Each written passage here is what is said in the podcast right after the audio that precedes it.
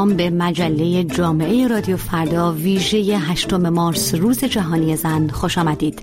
من فهیم خزر هیدری هستم. هشتم مارس روز جهانی زن.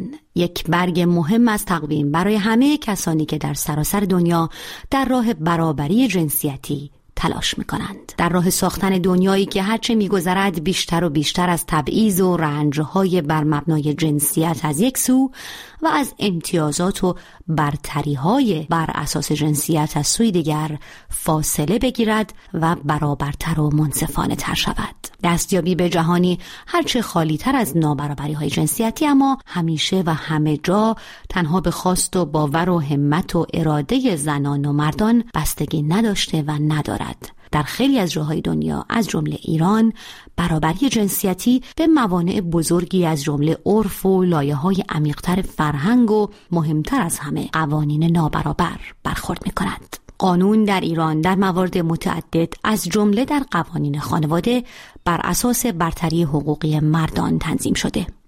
قانونگذار در ایران حقوقی مثل حق طلاق، حق ولایت بر فرزندان، حق تعیین محل زندگی و حق چند همسری را یک طرفه به مردان داده. قانون خانواده در ایران از زنان می‌خواهد در مواردی مثل خروج از کشور، تقاضای گذرنامه، اشتغال و تحصیل رضایت همسر خود را داشته باشند. زن در این قوانین که بسیاری از فعالان حقوق زنان آن را ضد زن ارزیابی می کنند موظف به تمکین از مرد دانسته شده. بر اساس قوانین ایران که ریشه در فقه اسلام شیعی دارند حق قضاوت یا ریاست جمهوری از زنان گرفته و به طور کامل در اختیار مردان قرار داده شده است.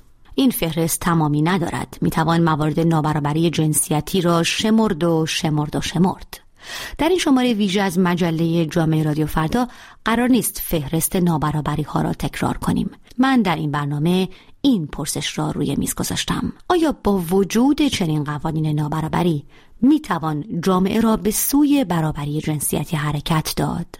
آیا ما شهروندان می توانیم قوانین نابرابری را که به آن باور نداریم و حتی به آن نیاز نداریم کنار بگذاریم و با کنار گذاشتن این قوانین کم کم آنها را بی استفاده و منسوخ کنیم؟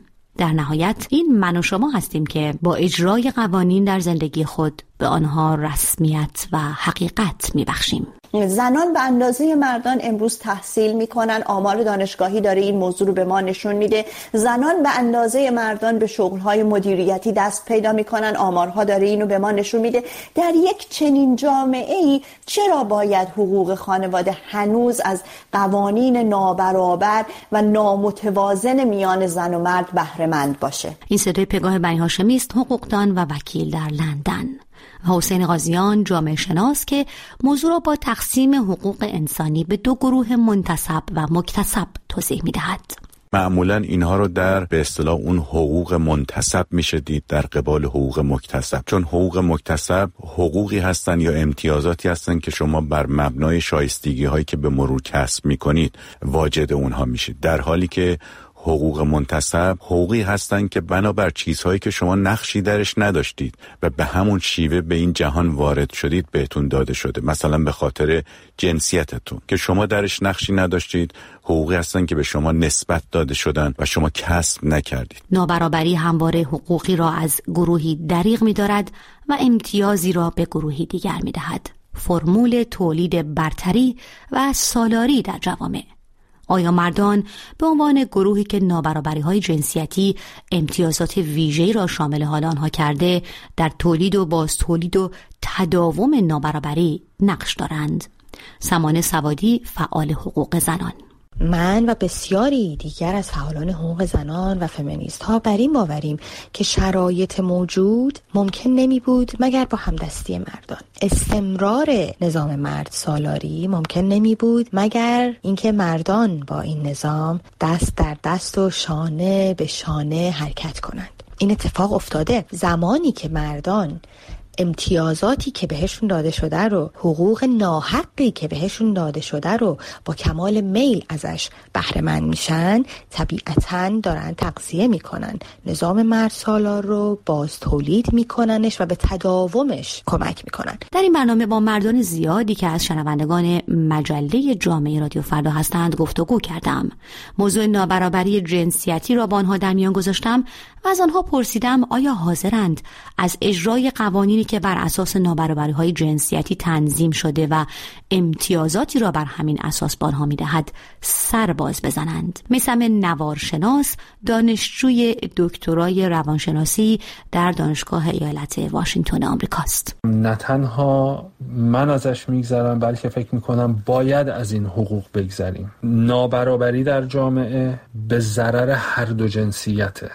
بزرگترین دلیلی که باید بگذریم اینه که اینا اصلا حق نیستند. کجای طبیعت ارجحیت مرد به زن اثبات شده که حالا ما بر اساس این ارجحیت بیایم به مردها یک سری حقوق و مزایایی بدیم؟ اینا در اصل در نظام مرد سالار یا شاید بهتر بگم در نظام مرد محور نقش های جنسیتی تعریف شدن و این نقش های جنسیتی فرضشون رو بر این گذاشتن که مرد ارجحه و حمید روزنامه نگار از تهران. قوانین ما یه قوانین دستواگیری هستن که مطمئنا در سالهای آینده چاره جز تغییرات و بروز رسانی ندارن. الان تا الان بعضی قوانین ما تغییر پیدا کرده. ولی ما هم در کشور شاهد این هستیم که مخصوصا در نسل‌های جدید قراردادهای نانوشته صورت می‌گیره. بین زن و مرد در بحث مهریه در بحث هزانت در بحث کار کردن زن در بحث تحصیل زن و واقعا این موضوع یک موضوعی که خیلی عادی داره میشه که خب زن می‌تونه درس بخونه می‌تونه کار بکنه می‌تونه حتی اگه زمانی که جدا شد هزارت بچهش داشته باشه و واقعا مردها دارن با این قضیه پیش میرن و هر روزم به تعداد این مردها اضافه میشه که دیگه هیچ تبعیضی بین زن و مرد قائل نمیشن. این روزنامه نگار می‌گوید امروز جامعه ایران برای برابری حقوق زنان و مردان آمادگی بیشتری دارد. اما می‌دانید موضوع به همین سادگی هم نیست. کم کم که جلوتر برویم نظرهای مختلفی را خواهید شنید. از اینجا شروع کنیم. این صدای بهروز جاوید است. خود را فعال حقوق مردان معرفی می کند و می‌گوید چیزی به نام مردسالاری وجود ندارد. این سالار بودن اصلا به چه معنیه؟ سالار به معنای بالاتر و قویتر و مهمتر و رئیس بودن به کار میره دیگه. آیا واقعا هر مردی به صرف مرد بودن خودش از این امتیازات برخوردار بوده یا برخورداره؟ یا اینکه این امتیازات مختص رأس هرم مردم هر کشوریه که اعضای اندکی از اونها فقط به صرف قدرت یا ثروت یا موقعیت اجتماعی سالار هستند و اصلا به جنسیت مرد و زن ربطی نداره. ممکنه زن توشون باشه مردم باشه. و می‌گوید کسی به مشکلات مردان فکر نمی کند. همین الان ما هیچ همدردی نداریم با مردانی که در واقع رنجی رو دارن به خاطر مرد بودنشون تحمل می‌کنن. مردانی که مجبورن به خدمت اجباری سربازی برن یا از کشور دفاع بکنن به خاطر همون نقش های مردانه همون تقسیم وظایف بین زن و مرد. از او می‌پرسم نظرش درباره قوانین نابرابر خانواده در ایران چیست؟ تو ازدواج مدل ایرانی اسلامی بعضی از حقوق مردان داده شده ولی خب در ازاش مسئولیت های بسیار سنگینی هم به مردان داده شده.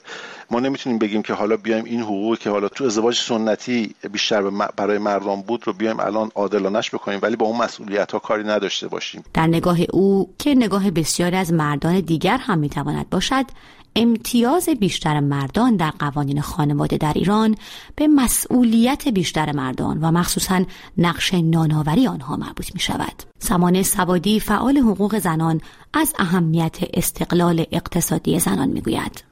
به نظر من در وهله اول این بسیار برای خود زنان رهایی بخش است چه بسیار زنانی که به خاطر نداشتن استقلال اقتصادی در ازدواج ها و روابط خشونتبار باقی میمونن دخترانی که به خاطر عدم استقلال اقتصادی ناگزیر به ازدواج میشن ناگزیر به سبکی از زندگی میشن که مورد قبولشون نیست مورد پسندشون نیست.